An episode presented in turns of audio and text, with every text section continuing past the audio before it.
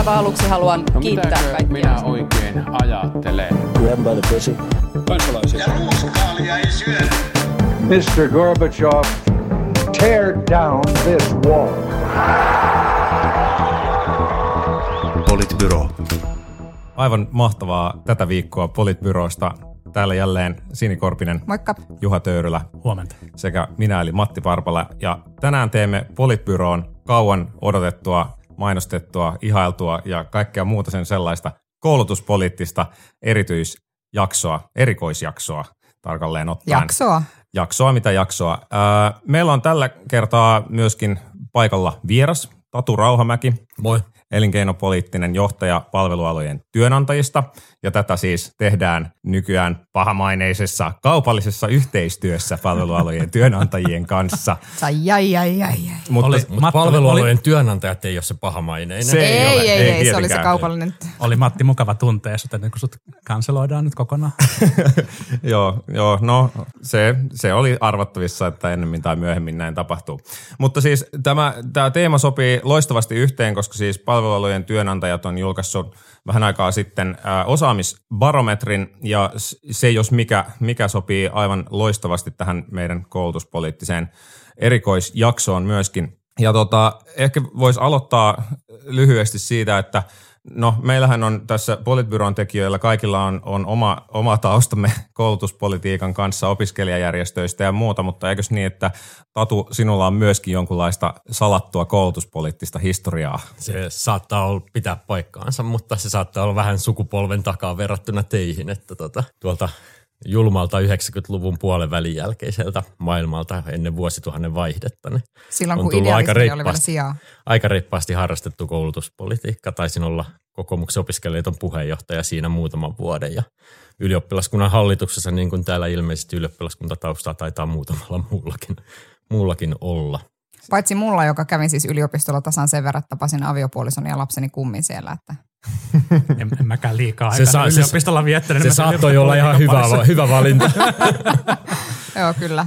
Tot kieltämättä nyt kun tähän jaksoon, jaksoon valmistautui ja luki ihmisten kommentteja Facebookista ja Twitteristä, niin tuli itsellekin semmoinen fiilis, että omista koulutuspoliittisista päivistä on kyllä ainakin sukupolven verran aikaa. Että Niin, vähän, niin. vähän pelottaa nyt. Tuli Niin. myös vähän semmoinen fiilis, että, että kun tämä jakso on ulkona, niin tulemme saamaan paljon yhteydenottoja liittyen siihen, että Juha, ajassa 2.43 sanoit näin. Se ei pidä nyt paikkaansa. Ei ole koskaan pitänyt eikä pidä vieläkään. Joo. Joo, Jakson, jakson kaikki palautetta voi lähettää sitten Matille. Matin sähköposti varmasti löytyy, löytyy jostain. Joo, Matti mieluummin henkilökohtaisesti jo yhdelle henkilölle. Joo, kyllä. Kun Matti somessa kokoaa laajemmin. sitten yhteen. Tota, meiltä oli tässä yksi tämmöinen kevennyskysymys, joka oli kysytty alkuun, oli, että jos olisit jokin koulutusaste, niin mikä olisit? En täysin ymmärrä kysymystä, mutta, mutta se on silti hyvä, hyvä kevennys alkuun. Tatu, mikä sä olisit?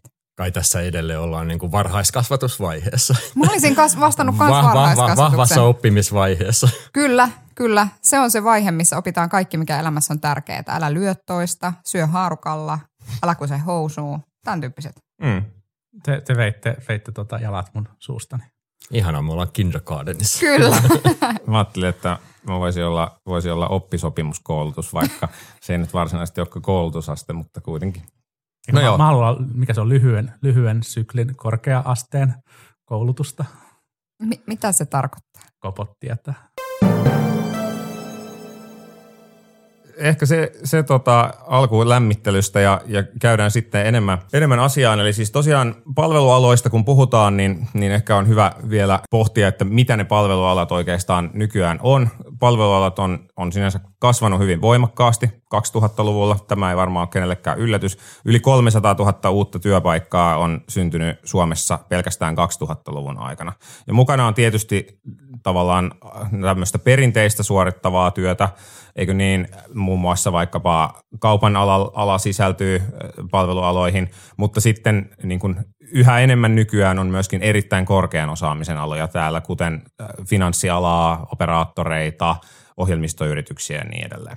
Tatu, Ja- mikä on yleisin väärä käsitys, mikä palvelualoihin liittyy? Eiköhän se edelleen ole sama väärä käsitys, kun meillä liittyy teollisuuteen ja Suomen vientiin, että Suomesta ei viedä isompaa kuin hevosta oli aikanaan erää, erää viisaan lainausmerkeissä näkemys. Mm. näkemys ja tota, vähän sama juttu, että palvelualoihin liitetään niin kuin suorittava paitojen pesu on palvelua monelle ja tämä, tämäkin slogani on kiitos varmaan meidän niin kuin teollisuusvaltaisen valtaisen, valtaisen näkemyksen ja keskustelujen. Ja sitten siellä on kumminkin, niin kuin tässä viitattiin, niin erittäin kovaa korkean tason osaamista. Ja mm. Palveluvienninkin osuus Suomesta on yli kolmasosa jo Suomen viennistä kaikkinensa. Sitten kotimaista arvollisesta tulee melkein puolet OECD ja tilastokeskuksen ihan just julkaiseman, tuossa kesällä julkaisema tilaston mukaan. Eli, eli tota, tässä on niin tämmöinen ajatus, että palvelualat on vain kotimarkkinoilla suljetussa markkinassa toimivaa toimintaa, mutta se on rajusti kilpailtua, kilpailtua tulevaisuudessa tietysti vielä enemmän, että jos ajatellaan, että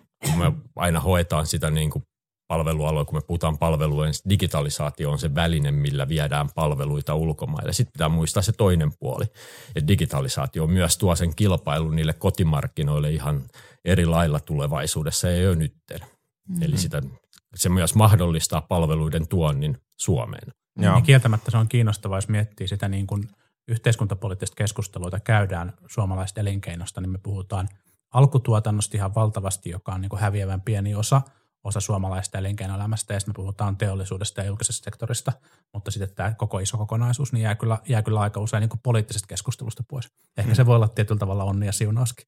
No osin ja ei, mutta sitten taas niin kuin tavallaan kun me pyritään tietysti tuomaan sitä niin kuin niitä haasteita, mitä mekin törmäämme törmäämme arjessamme ja tehdessämme töitä meidän jäsenyritysten eteen, niin sitten niin kuin, tavallaan sen vaikuttavuus, vaikuttavuus, sen meidän viestin vaikuttavuus riippuu siitä ennakkokäsityksestä helposti, mm. mikä niin kuin vaikut, vaikutettavien kohteella on.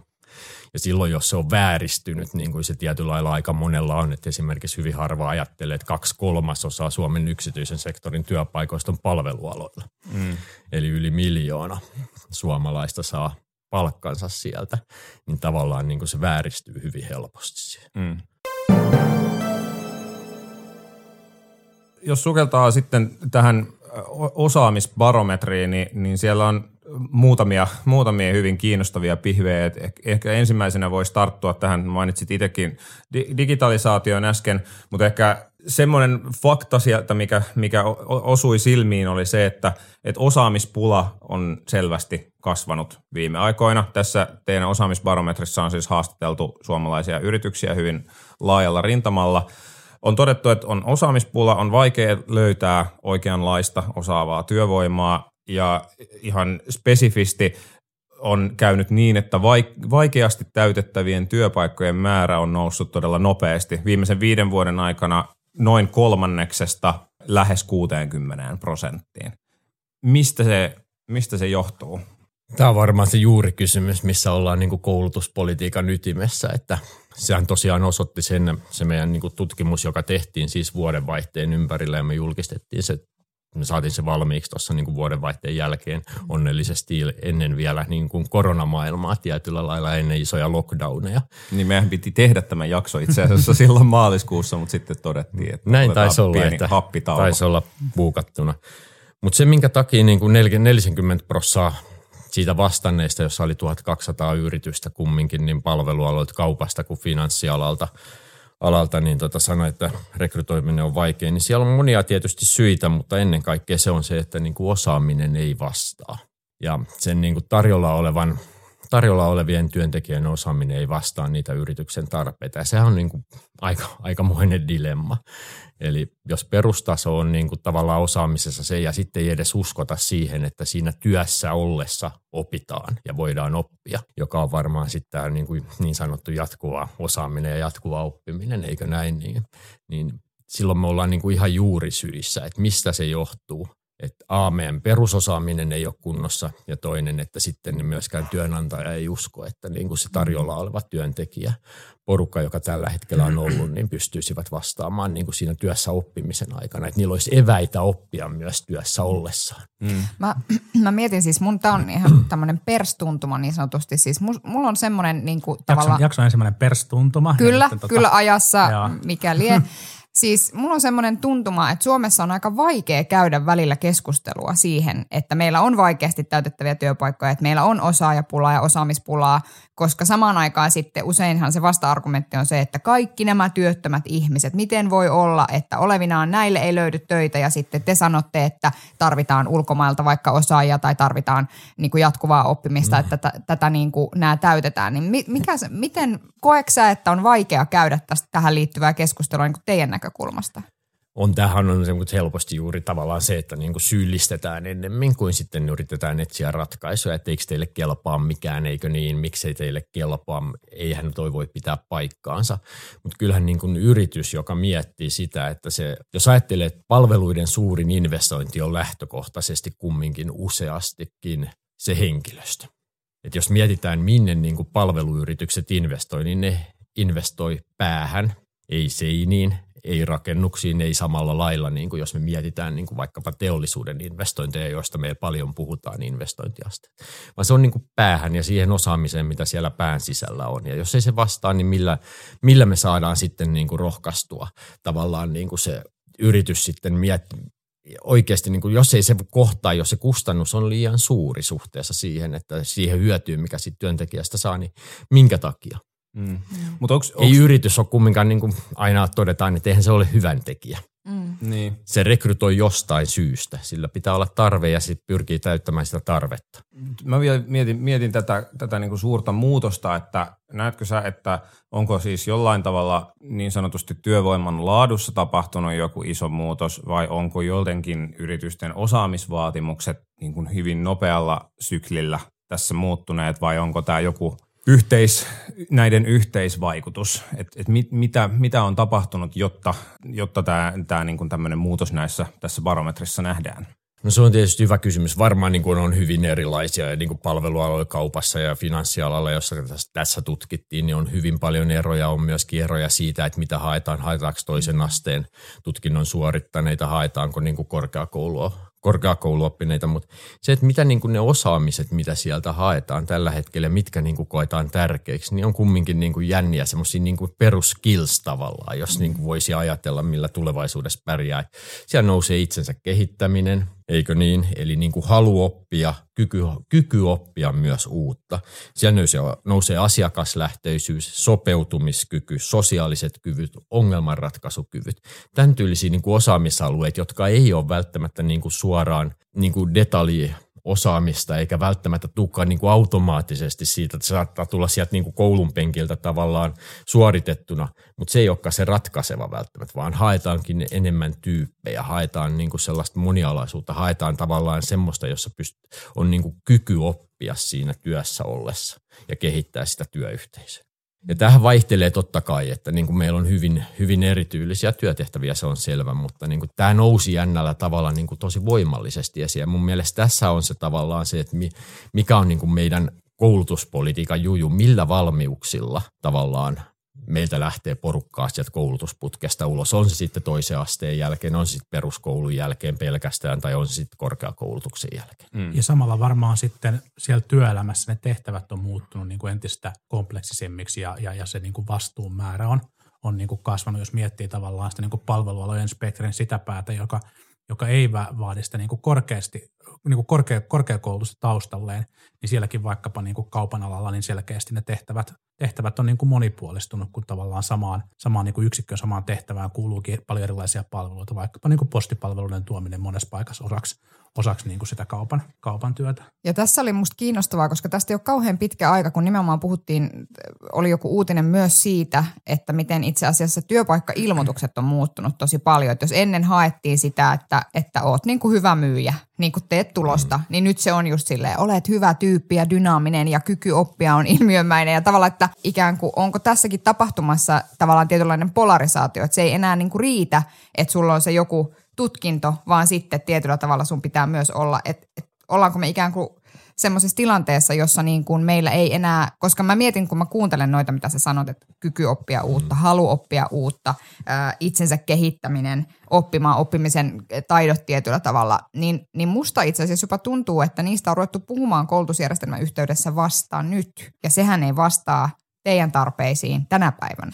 Eikä se varmaan vastaa oikeastaan minkään alan tarpeisiin. Että Niin. niin. kuin, kyllähän se niin kuin työelämä muuttuu sellaista tahtia, että me ei voida niin kuin luottaa siihen, että se joskus hankittu, 2-30 vuotta hankittu osaamisen, osaaminen olisi validia enää. Ja nyt kun me katsotaan vaikka koronakriisi, me tehtiin tuossa kesällä vähän kyselyä siitä, että niin kuin mitä meidän niin kuin yritykset, yritykset, palveluyritykset yleisesti on, on niin kuin minkä verran niin on, on niin kuin lähtenyt elämään ajassa ja muuttamaan sitä toimintaansa, niin puolet ilmoittaa, että niin kuin ne on siinä vastanneesta ilmoittaa, että ne on muuttanut liiketoimintastrategiaansa. Ja siinä vaiheessa, kun sä lähdet muuttamaan niin kuin suuntaamaan liiketoimintastrategiaa, mm. niin sun pitää olla aika fleksi henkilöstö mm. niin kuin tavallaan hakemaan ja oppimaan sitä uutta, kun lähdetään hakemaan, hakemaan tavallaan niin kuin sitä uutta, uutta kasvun mahdollisuutta, tavallaan jonkunnäköisen kriisin tai pohjakosketuksen tai minkä vaan hyvänsä kautta.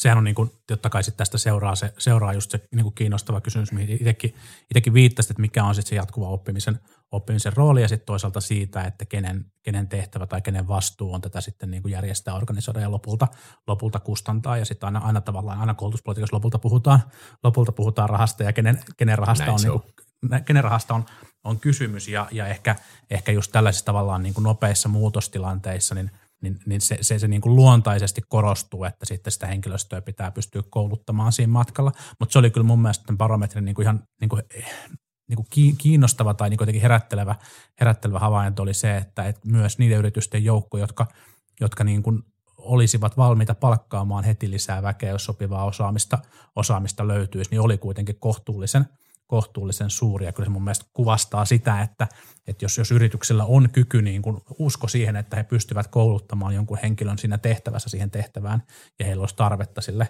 sille työlle, niin miksei sitä palkkausta tehtäisi, että, että jo- jonkunnäköinen kohtaanto-ongelma, tai siis jonkunnäköinen tavallaan niin kuin koulutusjärjestelmään liittyvä ongelma tässä selkeästi myös niin kuin on.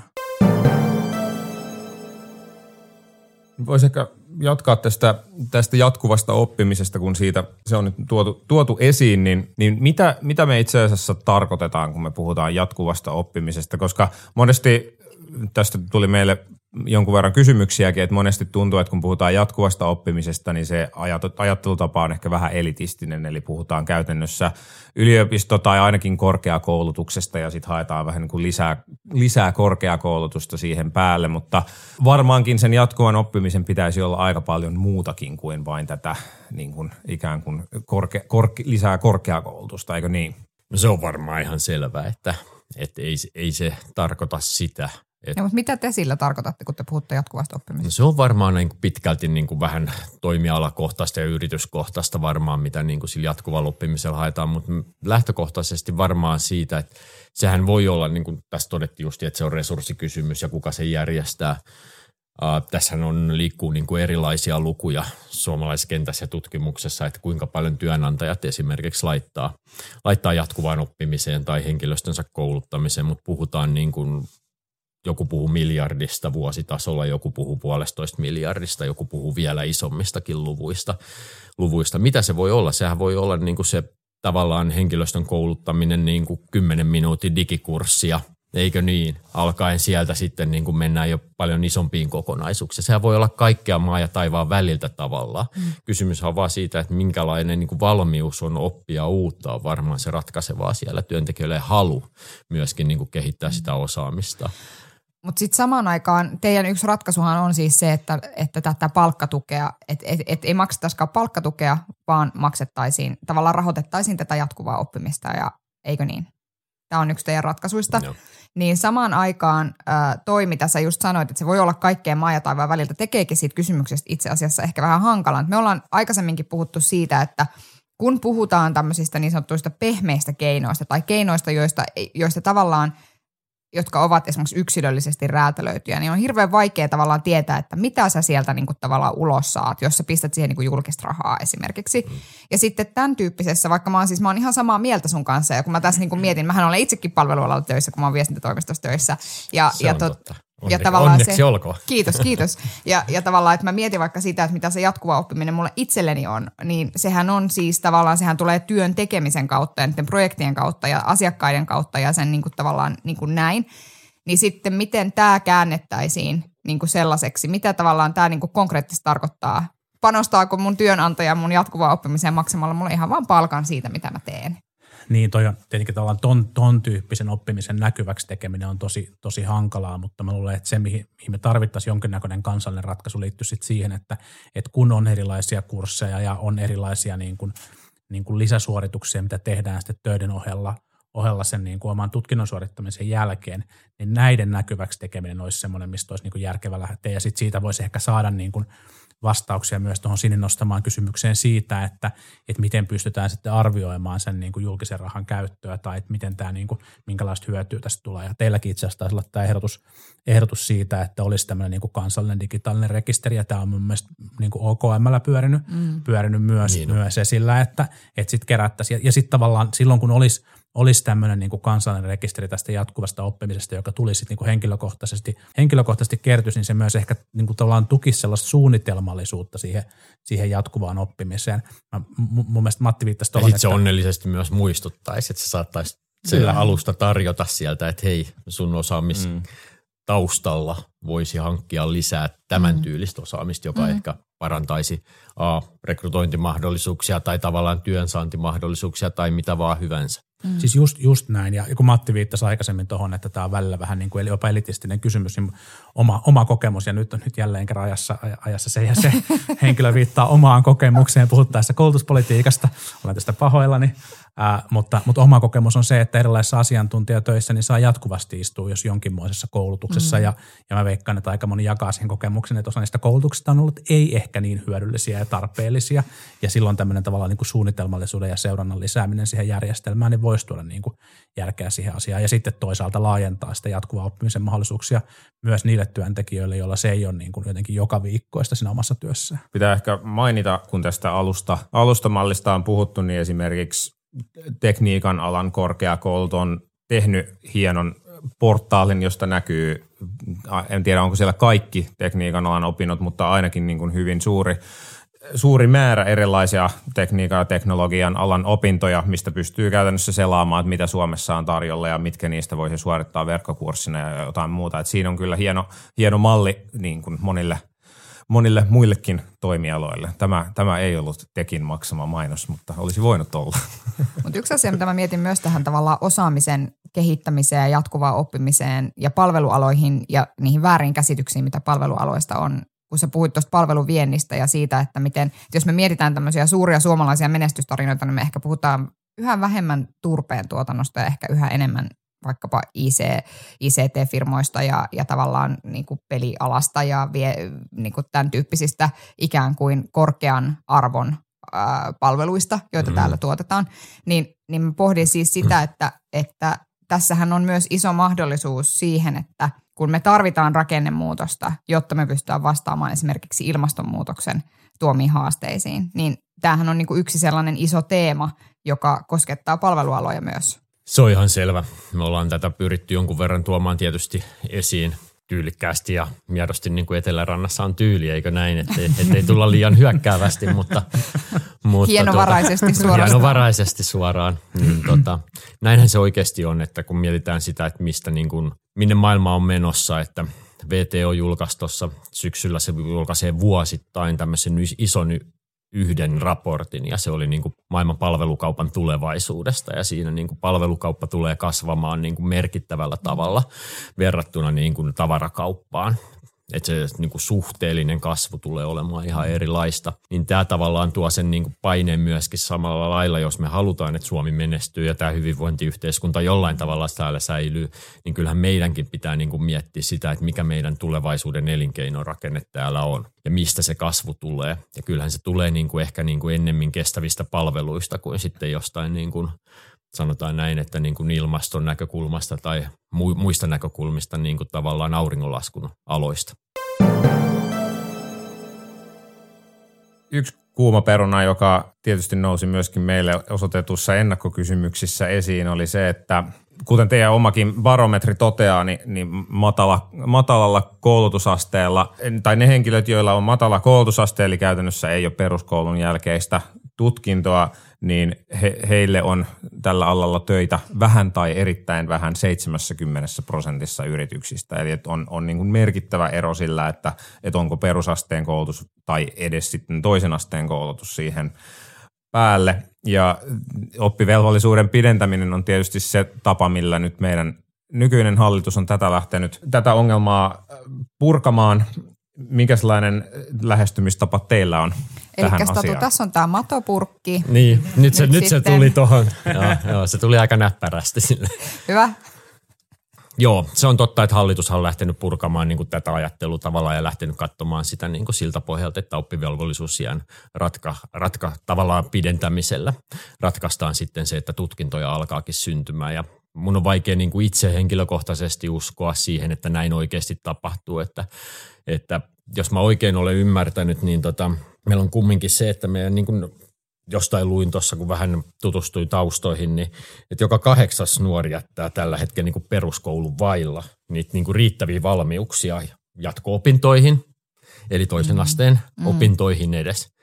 Niin mitä se auttaa, jos me lisätään sitä niin kuin oppivelvollisuusikää sinne, niin kuin jotta se toinen tutkinto on, jos meillä joka kahdeksas nuori ei ole edes peruskoulusta tullessaan val, omaa valmiuksia suorittaa sitä toisen asteen tutkintoa. Mm. Eli mun mielestä niin kuin perussyy on kumminkin enemmän siellä, siellä niin kuin valmiuksissa, mitä peruskoulu antaa, ja sitä pitäisi miettiä, on se sitten varhaiskasvatukseen, esiopetukseen tai muuhun liittyvää. Ja sitten toinen asia, että niin kuin kun me tunnistetaan kumminkin tämänkin kyselyn pohjalta, että niin kuin palkkatuki ei ole se ratkaisu, millä työelämään päästään kiinni, niin mikä se on? Se ei ole välttämättä automaattisesti, se on kumminkin niin kuin ne osaamisvalmiudet on ehkä se rekrytointiperuste enemmän. Että jos on niin kuin valmiuksia oppia, niin sitten ollaan ehkä valmiit rekrytoimaan. Mm. Niin tästä kun viittasit siihen, että palkkatuki ei ole se ratkaisu, niin tässä tutkimuksessa tosiaan vain muutama prosentti yrityksistä sanoi, että rekrytoisivat mieluummin tai enemmän, jos he saisivat palkkatukea. Se oli ihan mielenkiintoinen, mielenkiintoinen havainto Joo, se on myös. tavallaan hirveän karu tulos, mutta toisaalta niin kuin aika realistinenkin, että mm. turhaan ei tavallaan lainausmerkeissä rekrytoida, vaikka se olisi vähän halvempaa. Tämä oppivelvollisuuden ö, pidentämiskeskustelu on ollut sellainen niin kuin kansallinen ohipuhumishaaste, että, että siihen osallistuminen on ollut kyllä, kyllä niin kuin ajoittain aika turhauttavaa. Mun mielestä on, on selkeää, että, että he, jotka puhuvat siitä, että pitäisi pystyä tarttumaan siihen, että, että ne syrjäytymisen nuoren ihmisen syrjäytymisen syyt tai ne vaikuttavat tekijät on itse asiassa paljon varhaisemmassa vaiheessa kuin siinä niin kuin perusasteen ja toisen asteen nivelvaiheessa ovat varmaan ihan niin kuin oikeassa ja näihin pitää pystyä, pystyä puuttumaan. On varmasti merkitystä sillä, että minkälaista opinto-ohjausta annetaan ja on varmasti merkitystä sillä, että pystytään antaa, antaa niin kuin kohdennettua tukea tukea tota, nuorille, jotka sitä niin kuin erityisesti tarvitsee. Ja, ja kieltämättä se, että jos, jos niin kuin, kun toisen asteen opettajat opettajien, tota, opettajilta kysytään, niin kokee, että perusasteelta ei tarvita niin kuin riittäviä taitoja toisella asteella pärjäämiseen. Nämä on niin kuin isoja ongelmia, jotka pitäisi pystyä, pystyä niin kuin ratkaisemaan. Mutta mä jotenkin itse ajattelen tätä silleen, että samalla kun kannattaa tehdä kaikki toi, niin sitten samalla on myös selvää, että tässä niin kuin Suomessa ja maailmassa, jota myös itse asiassa tämä niin kuin osaajabarometri kuvaa, ei varmasti kukaan pärjää pelkällä perusasteen tutkinnolla ja silloin kyse on tavallaan siitä niin kuin standardista, jonka, jonka yhteiskunta asettaa. Ja, ja silloin me niin kuin, jos me ollaan yhteiskuntana sitä mieltä, että ei ole ok, että yksikään nuori jää ilman toisen asteen tutkintoa, niin silloin se on tavallaan se standardi, standardi jota asetetaan ja, ja siinä mielessä tavallaan niin kuin se, se oppivelvollisuuden laajentaminen on, on niin kuin mielekästä. Mutta sitten se, se, minkä takia totta kai, koska kyse on aina niin kuin jälleen kerran tässäkin niin kuin rajallisten Rahasta. resurssien, rahasta, mm. rajallisten resurssien käyttämistä, eli rahasta, niin, niin sitten sit täytyy myös totta kai arvioida sitä, että, että minkälainen, mikä tämä on tavallaan, niin kuin, minkälainen investointi kyseessä on, että mitkä on ne, mitkä on ne kustannukset, ja ehkä tämä niin kuin julkinen keskustelu on vähän liikaa keskittynyt pelkästään tähän kustannuspuoleen, koska tavallaan tutkitusti me tiedetään, että siitä on kuitenkin myös hyötyjä, hyötyjä koituu. Moni, moni länsimaa on nostanut oppivelvollisuusikää 18 vuoteen, ja siitä on, on niin kuin positiivisia, positiivisia tuloksia. Tämä on mun mielestä aika kiinnostavaa jopa, miten tämä julkinen keskustelu on kääntynyt vähän tällaiseen niin kuin, niin kuin ehkä, ehkä kunnat ja kasvatustieteilijät ja muut kustannuksista huolissa olevat,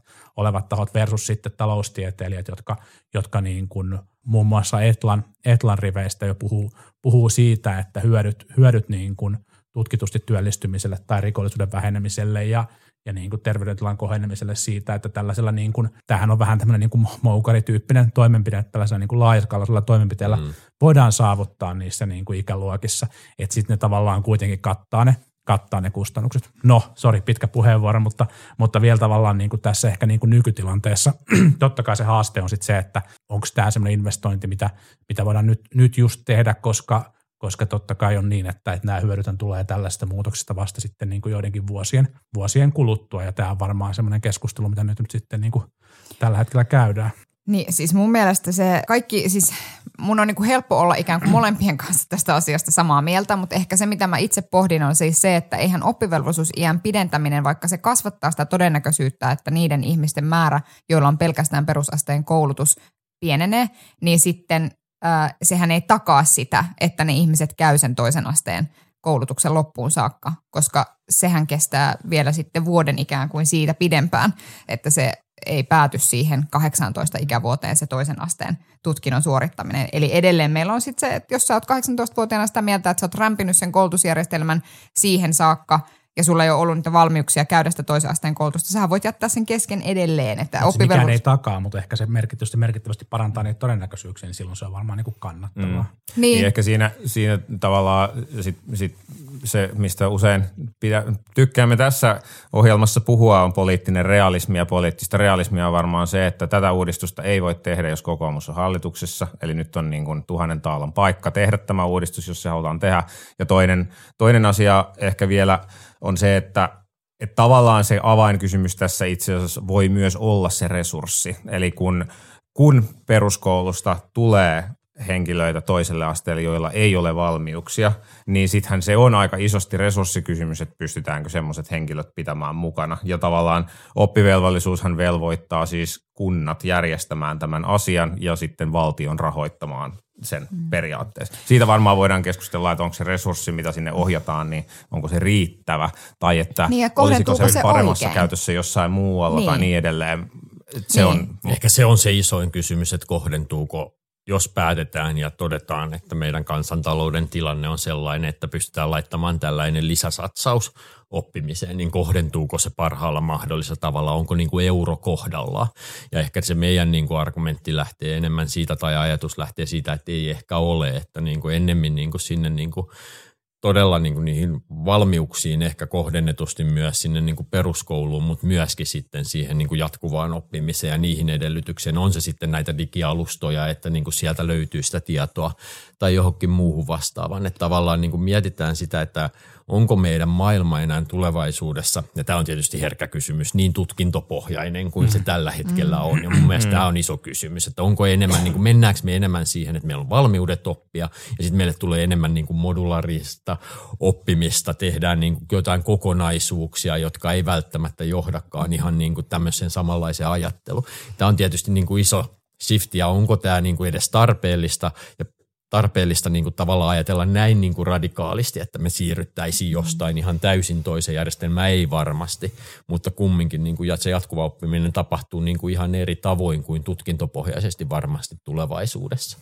Niin ja sitten mä mietin vielä siis tavallaan sitäkin, että kun sä Matti sanoit, että sit se tarkoittaisi ehkä mahdollisesti parhaassa tapauksessa sitä, että sitten niitä resursseja kohdennettaisiin siinä, että ne ihmiset ei lopeta sitä tutkintoa kesken ja ne käy niitä kouluja ja saa sitä tukea siellä niin kuin tavallaan toisella asteella, niin sitten kun mä mietin sitä, että minkälaiset asiat ja tavallaan missä vaiheessa me usein jo saadaan niin kuin oppimisvaikeuksia kiinni ja missä, missä kohdissa meillä on hankaluuksia tukea esimerkiksi niitä nuoria ja lapsia, jotka tarvitsisivat apua, niin se on jo niin kuin tavallaan varhaiskasvatuksessa ja peruskoulussa. Meillä leikataan jatkuvasti koulunkäyntiavustajista ja, ja sitten mietitään vaikka sitä, että, että esimerkiksi useat sellaiset asiat, jotka johtaa myöhemmin siihen, että ehkä motivaatio kärsii, joka liittyy tämmöiseen solmutyyppiseen oppimiseen, että sä rakennat jatkuvasti sitä sun osaamista niin kuin aiemmin opitun päälle, niin esimerkiksi matemaattiset ja niin kuin luonnontieteelliset aineet on tällaisia, niin jos ne jengi putoo niistä jo peruskoulussa, niin se ei paljon auta, että sulla on joku, joka auttaa sua tsemppaamaan sen vitosen verran niin kuin toisella asteella, että se pääst jonkun asian läpi, tai ykkösen verran, jos puhutaan niin kuin ammattioppilaitoksista, että, että sitten,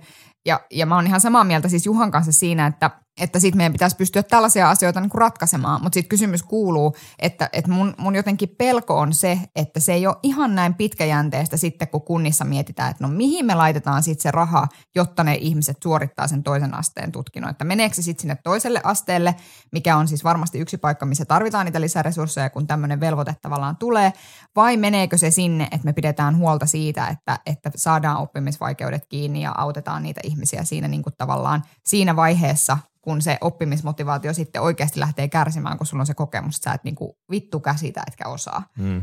Toki jos on vähän pessimistinen, niin voi ajatella niin, että jos kuntia ei velvoita tekemään jotain, niin ne ei kyllä tee mitään. Joo, joo, mutta Niin, siis, se, että mä se, niinku, se hyvä puoli tässä nimenomaan tavallaan on, että Niin, no se, siis se, se on niinku ihan se totta. pakottaa, pakottaa kunnat ratkaisemaan tämän. Ja sitten se on niinku, se, siis se, se, voi olla, ja sitä niin kuin hallituksen esitystä on nyt kritisoitu, että se ei tar- tarjoa tähän niin kuin tarpeeksi, tarpeeksi rahoitusta, ja, ja kuntaliitto on muun muassa pitänyt tätä esillä, ja näin, niin kuin, näin niin kuin voi olla. Mä jotenkin itse tuppaan ajattelemaan silleen, että et, et, joo, tai siis niin kuin, minähän kaataisin koulutukseen rahaa niin kuin paljon enemmän, jos saisin, niin kuin, saisin niin kuin päättää, mutta tämä voi olla tavallaan sen tyyppinen uudistus, joka kannattaa tehdä joka tapauksessa, ja sitten se on niin kuin, todella valitettavaa, että, että kunnissa joudutaan sitten tässä niin kuin tuskailemaan, koska se kuntatalouden tilanne on niin kuin haastava. Ja sitten me ollaan puhuttu aikaisemminkin, että siinä ei ole tavallaan, niin kuin, sillä ei ole niin kuin, se on niin kuin täysin totta se, se huoli varmasti, mitä, mitä siellä on. Mutta, mutta tota, tämä on niin kuin hankalaa, koska niin kuin osasta näistä kohdennetusta toimista ei ole, ei ole tavallaan sellaista tutkimusdataa olemassa, mitä, mitä sitten taas tästä niin kuin tällaisesta niin kuin moukarityyppisestä niin kuin laajentamisesta on, mutta, mutta se voi olla, että me päästään tota, sitten kymmenen vuoden kuluttua tehtävässä seuraavassa koulutuspoliittisessa erityisjaksossa, niin erikoisjaksossa, niin arvioimaan, että miten tässä meni, koska kyllä näyttää, että hallitus tätä eteenpäin vie. Juha Unelma 2.0. Siis iso riskihän tässä tavallaan justi on se, mistä on mistä vähän puhuit, että niin kuin onko se aliresurssoitu, jos ja kun se tehdään. Ja tästähän Kuntaliitto on ollut niin kuin huolissaan, että niiden arvioi, että se maksaa niin suurin piirtein 150 miljoonaa. Ja mun kanssa mukaan nyt, kun hallituksen esitystä oli muokattu, niin ne oli alkuun arvioinut vähän reilu 100 miljoonaa, 110 miljoonaa. Nyt se on noussut jonnekin 130 miljoonaan euroon, kun sieltä on vähän tikistetty, mm. tikistetty niin kuin erilaisista matkakorvauksista ja muista vastaavista. Oliko se viidestä kilometristä seitsemään kilsaan nousi, nousi se tuettu matka ja jotain tämän tyylisiä. Mutta kysymyshän on siitä, että jos se on aliresurssoitu, niin käytännössä se tarkoittaa sitä, että koska se on velvoite ja kunnan on pakko tehdä se, niin silloin kunta alkaa miettimään, että mistä, mistä se mahdollisesti alkaa tinkimään, jotta se pystyy sen velvoitteen täyttämään. Ja silloin pahimmillaanhan se tinkii juuri sellaisista asioista kuin, niin kuin oppila, oppilasohjaus, tämmöisistä vähän kevyemmistä tavallaan A2 siitä kielet. varhaisesta tarttumisesta ja muusta vastaavasta tavallaan siitä, että niin kuin me pystyttäisikin luomaan niin kuin enemmän niin kuin yksilöllistä oppimistietä, eikö näin? Niin kuin oppilaille ja kiskomaan niitä niin kuin mahdoll- potentiaalisia dropouteja sieltä niin kuin mukaan. Niin näähän on ne, mistä niin kuin helposti sit ensimmäisenä tingitään, jos on niin kuin velvoite. Ja tässä on mun mielestä se riski.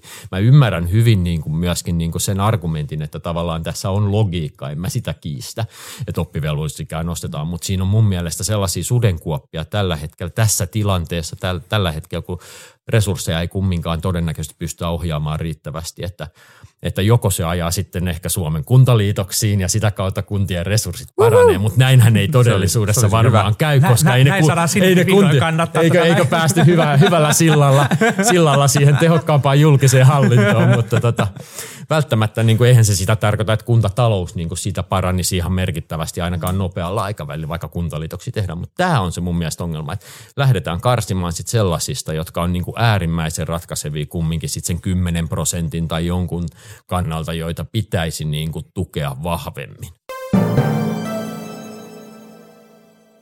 Te olette äh, tässä osaajabarometrissa puhutaan myös maahanmuuttajista ja siitä, että ylivoimaisesti suurin este maahanmuuttajien työllistämiselle on kieli, kielikysymykset, äh, suomen ja ruotsin kielen osaaminen. Ja sitten te puhutte siitä, että, että tässä asiassa pitää pystyä skarppaamaan, jotta me saadaan paremmin työllistettyä maahanmuuttajia.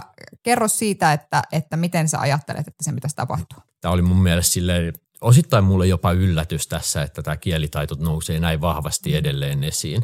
esiin. Että mä olin jotenkin ajatellut, että maailma ehkä se oma, oma mikrokupla, missä elää, niin tavallaan on niin kuin ehkä silleen kansainvälisempiä tavallaan. Niin kuin, mä ajattelin, että niin kuin se ei olisi enää niin iso issue se kielitaito kielitaitorekrytoitumisen osalta ja ensimmäisen tai yleensä työpaikan saannin kannalta. Mitä pitää tehdä, niin kyllähän niin kuin, ei kai siinä ole mitään muuta vaihtoehtoa kuin, niin kuin tarjontaa ja rajusti lisää. Jollain mm. tavalla mahdollista velvoitetta, erilaista. Siis ehkä me ollaan niin kuin huolissaan, nyt ollaan keskusteltu siitä, että kuka sitä myöskin pystyy tarjoamaan sitä kiel- kieliopetusta ja missä, se kiel, missä sitä kieltä opitaan, niin me haluttaisiin nähdä, että sitä pystytään tarjoamaan niin kuin myöskin yksityisten toimesta olevia kielikursseja ja niitä hankitaan, hankitaan jotta me saadaan sitä volyymiä lisää. On niin kuin rat, kun näinkin iso asia, tavallaan niin kuin kun katsotaan millä, millä taustalla palvelualoille työllistytään, niin kuin siellä on iso varieteetti, niin kuin mä totesin aikaisemminkin, että siellä on niin kuin eri aloja, millä eri toimialoja, joille työllistytään niin kuin eri taustoilla. Niin kyllähän niin kuin todellisuudessa, jos työpaikat syntyy pääosin palvelualoille, eikö niin, niin me oletetaan, että niin kuin myös maahanmuuttaja taustaisista työllistytään lähtökohtaisesti palvelualoille. Silloin vaan niin kuin pitää laittaa tämä tavalla tai toisella kuntoon. Ja tämä on nyt kysymys siinä, että niin kuin kun on rajalliset resurssit, niin mihin meidän kannattaa laittaa resursseja. Mikä sun mielestä voisi olla yritysten rooli tässä? Onko teillä käyty paljon palvelualojen yritysten kesken keskustelua siitä, että miten ne ovat, ovatko ne ratkoneet näitä ongelmia niin kuin yrityskohtaisesti? On niitä yrityskohtaisesti, mutta sitten taas se kynnys siinä, että niin kuin tavallaan sä rekrytoit kielitaidottoman, eikö näin? Mm. Ja lähdet ratkaisemaan sen kielitaito-ongelmaa yrityksen toimesta, niin se ei ole ehkä niin kuin kumminkaan helpostikaan se, että niin kuin mitä yritys alkaa miettimään, jollei sillä kyseisellä henkilöllä rekrytoitavalla on jotain sellaista niin kuin todellista osaamista, jota se ehdottomasti tarvitsee.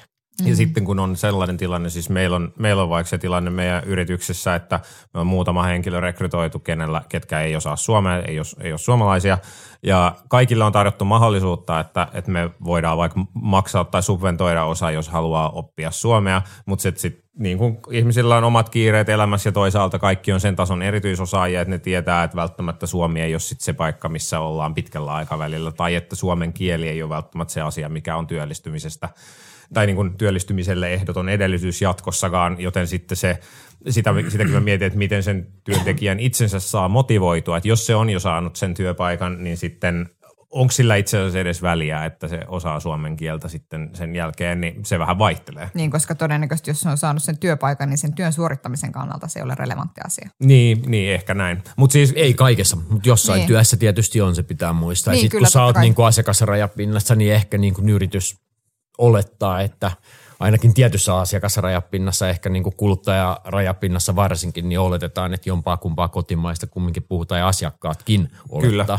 Joo, ja siis olisi, kyllähän meilläkin olisi hyödyllistä, jos kaikki puhuisivat samaa kieltä. Totta kai se aina, aina helpottaa kommunikaatiota ja kenen tahansa voisi laittaa asiakasrajapintaa ja niin edelleen, mutta se ei ole ihan niin yksinkertaista. Mä luulen, että tämä on jotenkin sen, sen tyyppinen kysymys, että tätä ei niin kuin ratkaista ilman niin kuin merkittävää, niin kuin siis aika, aika niin kuin laajoja laajoja uudistuksia tai laajoja muutoksia. Että sellaisen niin kuin, niin kuin oikeasti niin kuin työelämässä tarvittavan kielitaidon oppiminen vaatii tosi intensiivistä opiskelua. Ja mä en ole ihan varma, että kykeneekö mä niin kuin nykyinen järjestelmä tuottamaan tavallaan sen tyyppistä, Sekin. sen mm. tyyppistä palvelua. Että on varmasti tavallaan paljon niitä ihmisiä, jotka pystyy oppimaan sen kielen sit saatuaan sen työpaikan. Ja, ja siinä se tavallaan niin kuin siinä pääsee niin kuin yhteisön ja oppii sitten tavallaan niin kuin riittävän, riittävän kielitaidon, mutta se vaatii niin kuin tosi intensiivistä – intensiivistä opiskelua ja sitten semmoinen niin kuin kurssimuotoinen niin kuin liian harvakseltaan tapahtuva opetus, jos, jos oppija ei vielä itse ole välttämättä niin kuin ihan supermotivoitunut tekemään niin kuin jatkuvasti siihen niin kuin sen eteen lisää töitä sen ulkopuolella, niin se ei välttämättä niin kuin tuota sitä. Mm. Tämä oli kieltämättä oli ehkä tämän barometrin niin kuin yllättävimpiä, yllättävimpiä tuloksia munkin mielestä, että kielikysymys nousi, nousi niin kuin näin ratkaisevasti. Niin tavallaan. Niin, niin, ja siis niin ylivoimaisen merkittäväksi verrattuna mihinkään muuhun mm. asiaan. Sitten tietysti niin kuin sinänsä positiivisesti pitää muistaa, että melkein 30 prosenttia sanoo, että ei ole esteitä. Toki, mm. toki, joo. Näin. Jotka että, sitten tota, varmaan kuvaa hyvin sitä palvelualojen muu, niin, niin kuin tavallaan, että mitä kaikkea Heterogeenisuutta ja Just muuta näin. vastaavaa, näinhän sitä tavallaan on väistämättä. Ja ehkä, ehkä myös sitten tavallaan niin kuin siinä on ehkä alueellista eroa myös Suomesta. Voisin kuvitella, että suurissa, mm. suurissa yliopistokaupungeissa niin kysymys on niin kuin helpompi. On helpompi mm. ehkä työllistyä ilman sitä mm. kielitaitoa, mutta sitten jossain muualla se voi haastavampaa. Mm. Ja sitten varmaan tietysti niin kuin puhutaan myöskin siitä muusta osaamisesta, että niin kuin jos me todettiin tuolla, että niin kuin 40 pinnaa näistä vastaajista ilmoitti, että osaavan työvoiman rekrytoimisessa on haasteita tai on vaikeaa, joka ei ole edes haaste, vaan vaikeaa. Ja 50 prosenttia niin kasvavista yrityksistä ilmoittaa, että se on vaikeaa. Niin silloin, jos sä tarvit oikeasti sitä osaamista ja pystyt hankkimaan sen muualta niin kuin rajojen ulkopuolelta, ja nythän me puhutaan vähän eri ryhmästä tavallaan, mm. että puhutaan niin kuin, niin ei se kielitaito silloin siinä osaamiskategoriassa välttämättä olekaan niin ratkaiseva. Mm. Mm. Mutta sitten kun me puhutaan niin kuin maahanmuuttajataustaisten ensimmäisestä työpaikasta tai toisesta työpaikasta tai työpaikan säilyttämisestä, niin se saattaakin olla hyvin ratkaiseva. Niin, Eikö niin. näin? Yksi se on työtehtävästä kiinni. Mm.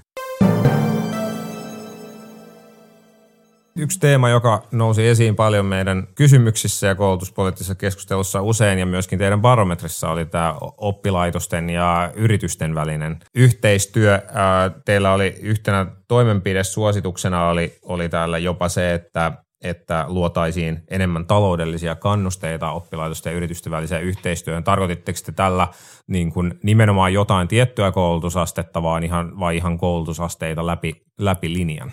Kyllä varmaan niin kuin aika kategorisesti, että mm, pieni pettymys ehkä itsellekin oli, että niin kuin 33 prossaa vastaavista kertoo tekevänsä paljon yhteistyötä ja sitten kumminkin niin kuin aika iso osa ei tee oikeastaan lainkaan niin kuin oppilaitosyhteistyötä. Ja se vaihtelee niin kuin paljon tietysti niin kuin myöskin asteittain, eri koulutusasteittain, mutta jos mietitään meidän niin kuin rahoitusmalleja, jos ajatellaan niin kuin valtion rahoitusta, mitä se ohjaa, niin kuinka merkittävällä niin kuin muuttujakertoimella siellä on esimerkiksi yritysyhteistyö. Eli mikä se kannuste on? Me tiedetään, että ammattikorkeakouluthan tekee siis tässäkin varmasti alueellisia eroja. Mä tunnen jotain Haakaheliaa Heliaa paljon paremmin kuin jotain muuta vastaavaa, jotka tekee niin kuin tosi tiivistä, todella syvälle menevää yhteistyötä niin kuin paikallisen ja alueellisen elinkeinoelämän kanssa. Ja sitten on varmasti niin kuin muita, jotka ei tee ihan samassa mittakaavassa. Tavallaan se, että mistä, mitä kautta se syntyy, niin kyllähän niin kuin raha on aina niin kuin tapa kannustaa siihen ja siihen tekemiseen. Mm. Ja kyllä mä uskon siihen, että niin kuin sitten taas se oppilaiden rekrytoituminen työelämään ja siirtyminen työelämään tapahtuu kohtuullisen paljon helpommin, jos sitä yhteistyötä on.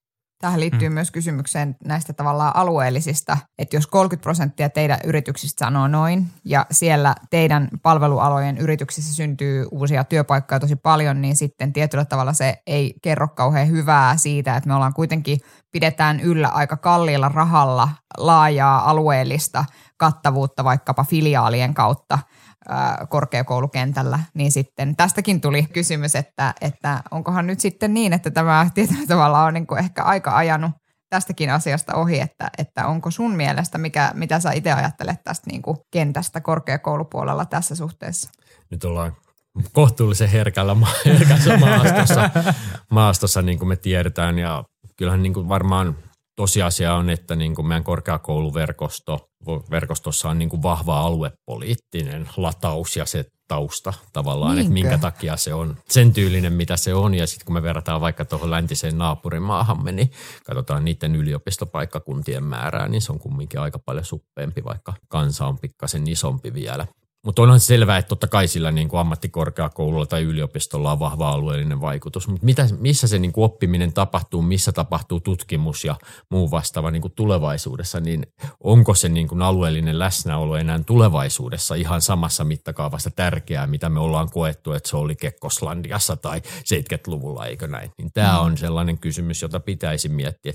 Me tiedetään, että meidän niin kuin koulutuspoliittisista resursseista kumminkin joku määrä menee tavallaan lainausmerkeissä ehkä hukkaan, että me ei saada ihan sitä ulos, mitä meidän pitäisi saada, koska Suomihan laittaa kumminkin niin kuin OECD-maista yksi eniten niin kuin koulutukseen edelleen.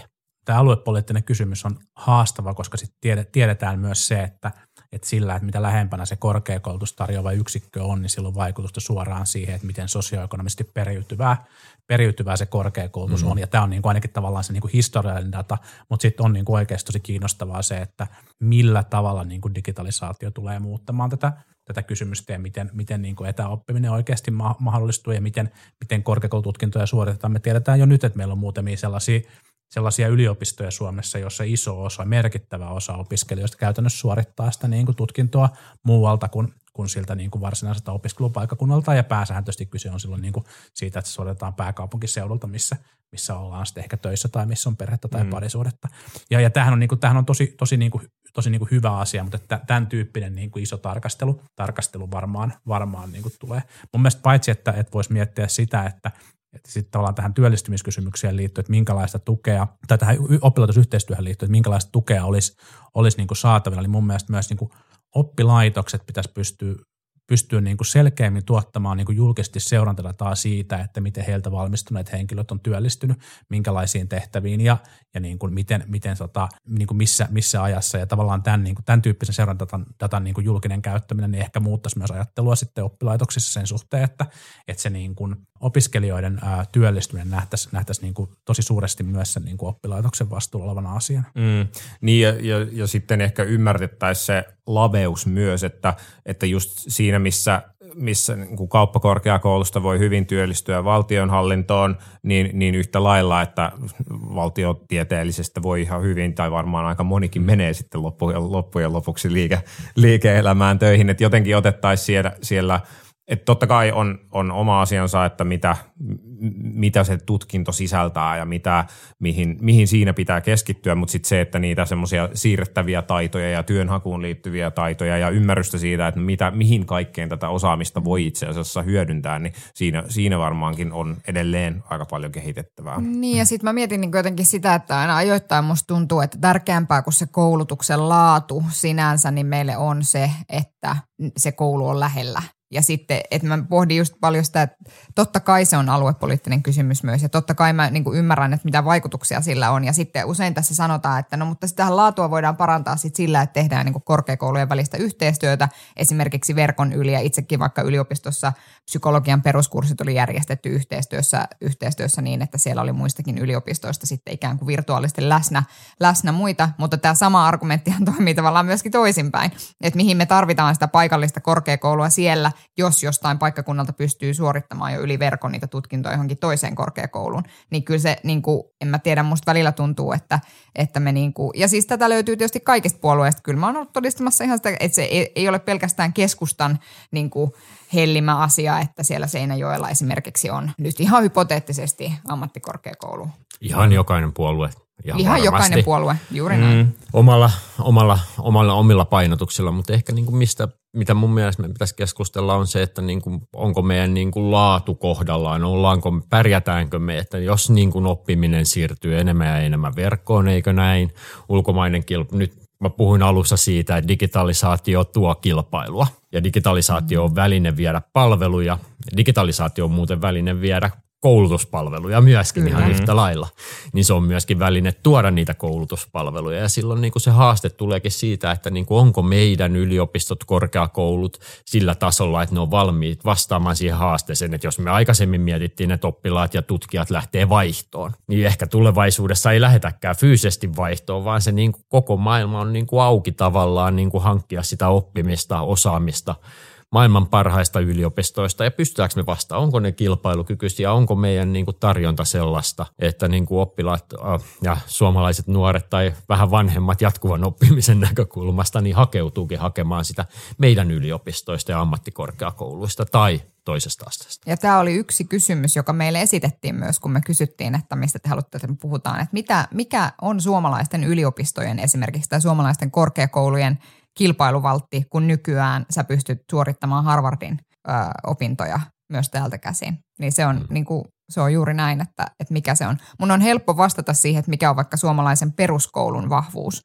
Et musta tavallaan se semmoinen tietynlainen niin kuin mahdollisuuksien tasa-arvon luominen varhaiskasvatuksen ja peruskoulutuksen, peruskoulun niin kuin avulla Suomessa – on, on niin kuin arvokas asia. Se on semmoinen, mitä meillä on vaalittu ja mikä monella tavalla on meillä niin kuin ollut meidän kansakunnan menestyksen pohja. Nyt kysymys kuuluu, että, että mikä sitten on ikään kuin se meidän korkeakoulutuksen vahvuus, joka pystyisi kilpailemaan tässä ajassa. Niin yhtään, yhtään väheksymättä Harvardia mä oon kuullut, että se on ihan ilmeisesti ihan hyvä, hyvä koulu, niin onhan meillä toki myös Suomessa sitten niin kuin muutamia huippuyliopistoja, jotka on myös niin kuin kansainvälisesti ainakin tietyiltä koulutusohjelmiltaan niin ihan niin superlaadukkaita. Että kyllä varmasti mm. siinä pystytään niin kuin sinänsä, sinänsä niin kuin edelleen kilpailemaan. Ja sitten totta kai, totta kai sellaisetkin asiat kuin se jotenkin se niin kuin tavallaan fyysinen niin kuin korkeakouluyhteisö ja siellä syntyvät niin kuin ajatukset ja, ja, ja koko se tavallaan on niin kuin merkityksellinen. Ja sitten ehkä myös niin kuin suomen ja ruotsin kielellä tapahtuva, tapahtuva niin kuin opetus ja tutkimus on, on niin kuin tärkeitä, tärkeitä asioita, mutta, mutta mä luulen myös kyllä niin tavoin, että tämä, niin kuin, tämä niin kuin, niin kuin digitalisaation tuoma, tuoma haaste niin on ehkä – ehkä niin kuin tulevina vuosikymmeninä suure, suurempi meidän korkeakoululle kuin vielä välttämättä ymmärretäänkään. Niin, niin ehkä se, siis tosiaan, että jos puhutaan vaan siitä ajatellaan koulutuksen roolia pelkästään niin kuin tiedon siirtona paikasta A paik- henkilöön B, niin, niin sehän on asia, mikä varmaan digitaalisa- digitaalisestikin jatkossa yhä paremmin toimii, mutta sitten onhan koulutuksella ja oppilaitoksella monia muitakin funktioita, just silleen paikallisen eläinkeinoelämän tukijana tai tiettyyn kontekstiin sidotun tutkimuksen tekijänä tai niin edelleen, niin edelleen, että onhan silleen, on, on varmasti syitä, että miksi Suomessa on edelleen niin kuin laajasti syytä harjoittaa harjoittaa korkeakoulutusta ja pitää oppilaitoksia myöskin toisen asteen yläpuolella olemassa. Mutta sitten on myös niin, että, että se, se tavallaan, mitä me ajatellaan niin kuin digitaalisena oppimisympäristönä tällä hetkellä ja mitä on digitaaliset oppimisympäristöt kymmenen vuoden kuluttua, niin me väitän, että se muutos tulee olemaan niin kuin huikea vaikkapa, vaikkapa niin kuin tota, mm. niin kuin eri, erilaisten niin kuin virtuaalisten ympäristöjen, Ja ympäristöjen yhteisöllisyyden ja Mm. Jo tämä korona on siis varmasti osaltaan sitä vauhdittanut, että yliopistot, jotka eivät ole aikaisemmin joutunut miettimään etäjärjestelyitä, uskallan nyt tässä heittää, että ehkä isoimmissa kaupungeissa on vähemmän tarvinnut miettiä näitä etäjärjestelyitä aikaisemmin, niin nyt niin kuin kaikki yliopistot, kaikki korkeakoulut, kaikki oppilaitokset on joutunut miettimään, että miten ne järjestää paitsi sen opetuksen, niin myöskin muun yli, niin kuin oppilaitoksen työskentelyn etänä. Mutta tämä on tietysti iso kysymys, että jos niin kuin oppiminen siirtyy verkkoon ja sitten meidän osaajabarossa vaikkapa sanottiin, että sosiaaliset kyvyt on niin kuin todella tärkeitä mm. tulevaisuudessa. Oliko se neljänneksi tärkein vai kolmanneksi tärkein, mä en nyt muista ihan tarkasti, niin missä ne sosiaaliset kyvyt opitaan, että niin kuin kupla pienenee, jos niin kuin tavallaan se ympäristö supistuu, minkä kanssa on niin kuin fyysisesti tekemisissä. Ja nämä on niin kuin isoja kysymyksiä, mihin varmaan niin kuin osittain viittasit justiin tuossa, että, niin kuin, että on sillä niin kuin muutakin arvoa tietysti kuin vain se tiedon siirto. Mutta mä oon samaa mieltä, että digitaaliset työkalut niin kuin, kyllä niin kuin jollain aikavälillä varmaan kehittyy. Ollaanhan me nyt siirrytty jo kumminkin kirjapostista sähköpostiin ja sitten niin kuin Teamsiin ja Zoomiin ja muihin vastaaviin, että onhan siinäkin on jonkunnäköinen harppaus mm. tapahtunut, että tota, tavallaan ne, toivottavasti ne myöskin sitten niin kuin, tavallaan niin kuin tarjoaa joskus niin kuin sen tyylisiä välineitä, jossa myös sosiaaliset kyvyt kehittyy. Joo, ja siis tämäkin oli yksi kysymys, joka meille esitettiin juuri, että, että paljastiko korona, että meidän koulutusjärjestelmällä on muitakin funktioita, tai koululla on muitakin funktioita kuin koulutus. Mun mielestä ehkä peruskoululla, no ehkä, no ehkä kaikilla, tässä päästään taas siihen, että mä kävin siellä yliopistolla just sen verran, mitä aikaisemmin kuvasin, niin, niin, tota, niin kyllä musta Suomessa koululla ja oppilaitoksilla myös paikkoina on aina ollut isompi merkitys kuin pelkästään koulutus. Että jos me mietitään vaikka sitä keskustelua, mikä me nyt käytiin, että, että taas koululta odotetaan, että se ottaa kiinni näitä syrjäytymisuhan alla olevia ja, ja puhuttiin siitä, että saavutetaanko, tavoitetaanko kaikkia, niin mun mielestä ikään kuin se on ollut aina suomalaisen koulun funktio, että meillä on se paikka, jonne kaikki lapset kaikista taustoistaan tulee ja me mm. niin kuin nähdään, että, että miten ihmiset voi. Mm. Niin onhan sillä siis niin kuin yhteiskunnallisesti niin kuin merkittävä vaikutus, että se on myös siis niin kuin, niin kuin työssä käyvien ihmisten lasten säilytyspaikka. Että sillä on, sillä on tämmöinen sosiologinen funktio ihan, ihan selvästi väheksymättä yhdenkään opettajan, kiitos palautteistanne, yhdenkään opettajan työn, työn niin kuin merkitystä ja taitoa ja kaikkea tätä, niin kyllähän sillä tämmöinen niin kuin yhteiskunnallinen funktio on. Ja samoin kuin sitten niin kuin erilaisilla niin kuin korkea-asteen koulutuksilla ja, ja ehkä myös toisen asteen koulutuksilla on niin kuin verkostojen – ammatillisten verkostojen luomisen, luomisen niin kuin merkitys ja ylipäänsä tällainen tavallaan niin kuin sosiaalistuminen ihmisenä kasvamisen, kasvamisen merkitys. Ja sitten on myös niin kuin dataa siitä, että henkilöt, jotka niin kuin suorittaa korkea-asteen tutkinnon, niin niiden palkkakehitys on selkeästi parempi kuin sellaiset henkilöt, jotka ei suorita korkea-asteen tutkintoa, mutta sitten taas sellaiset henkilöt, jotka on niin kuin suorittanut melkein kaikki ne korkea-asteen opinnot, mutta ei sitä tutkintoa, niin heidän palkkakehitys vertautuu pikemminkin niin kuin kansainvälisessä tutkimuksessa ainakin niin paremmin niihin, jotka ei ole suorittanut ollenkaan sitä korkea-asteen tutkintoa. Eli vaikka tavallaan me ollaan menossa maailmaan, missä tutkinto, tutkintojen merkitys ei ehkä ole niin suuri, niin sitten kuitenkin ainakin tähän asti data kuvastaa kyllä sitä, että, että sitten korkea-asteella on tämmöinen, niin kuin, se antaa sellaisen niin kuin sertifikaatin siitä, että tämä tyyppi niin kuin on hoitanut hommansa ja sitä niin kuin tässä meidän mm. yhteisössä on, on niin kuin totuttu arvostamaan. Näin se on. Kiinnostuksella seuraan sitä, että kumpi teistä kansaloidaan ensin tuolla Twitterissä tämän keskustelun jälkeen. Se olisikin, se olisikin hyvä tulos. Hei, meillä on aikaa maksimissa yhdelle, yhdelle kysymykselle vielä Tatulle. Saanko mä Tatu kysyä sulta yhden, tota, tämä on tosi laaja kysymys ja pahoittelen tätä jo etukäteen, mutta ihan siis nyt viitaten siihen teidän osaajabaroon, niin jos sun pitäisi tehdä yksi iso muutos suomalaisessa koulutusjärjestelmässä tai siinä, mitä me, miten me koulutusta ajatellaan, niin mikä se olisi? Kyllä mä silti nostaisin sen jatkuvan oppimisen resurssoinnin. Että tavalla tai toisella riippumatta niin kuin koulutustaustoista me tullaan tarvitsemaan sitä entistä enemmän niin, että niin kuin koko Suomi pärjää, meidän yritykset pärjää ja me pystytään pitämään tämä niin kuin Suomi sellaisena, mitä me halutaan sen olla varmastikin niin kuin suurin piirtein kaikki. Et mun mielestä niin kuin one-linerina, jos miettii, miettii sitä, niin tavallaan niin kuin sit, meidän pitäisi miettiä sitä kykyä oppia uutta. Et, ja sitä päivit, sitä, että niin kuin kyky päivittää sitä omaa osaamista on kumminkin se työelämän niin kuin tärkein tulevaisuuden taito. Mä oon aivan varma. Siis työt muuttuu. Jos mä sanoin äsken, että niin kuin meidän niin kuin selvityksen mukaan niin kuin lähtee muuttamaan niin kuin koronakriisistä johtuen niin kuin merkittävä määrä meidänkin yrityksiä miettimään uudestaan, ottamaan digitalisaatiota käyttöön, ottamaan uusia digitaalisia palveluja, niin siinä vaiheessa pitää op- pystyä oppimaan uutta. Eikö näin? Eli se kyky oppia uutta ja sitä kautta se kyky oppia uutta, niin sit pitää olla myös tarjontaa, missä sitä oppii. Ja silloin jatkuva oppimisen kaikki työvälineet pitää laittaa kuntoon ennemmin kuin sitten, jos puhutaan niukoista resursseissa, niin ennemmin kuin vaikkapa oppivelvollisuusjään nostaminen.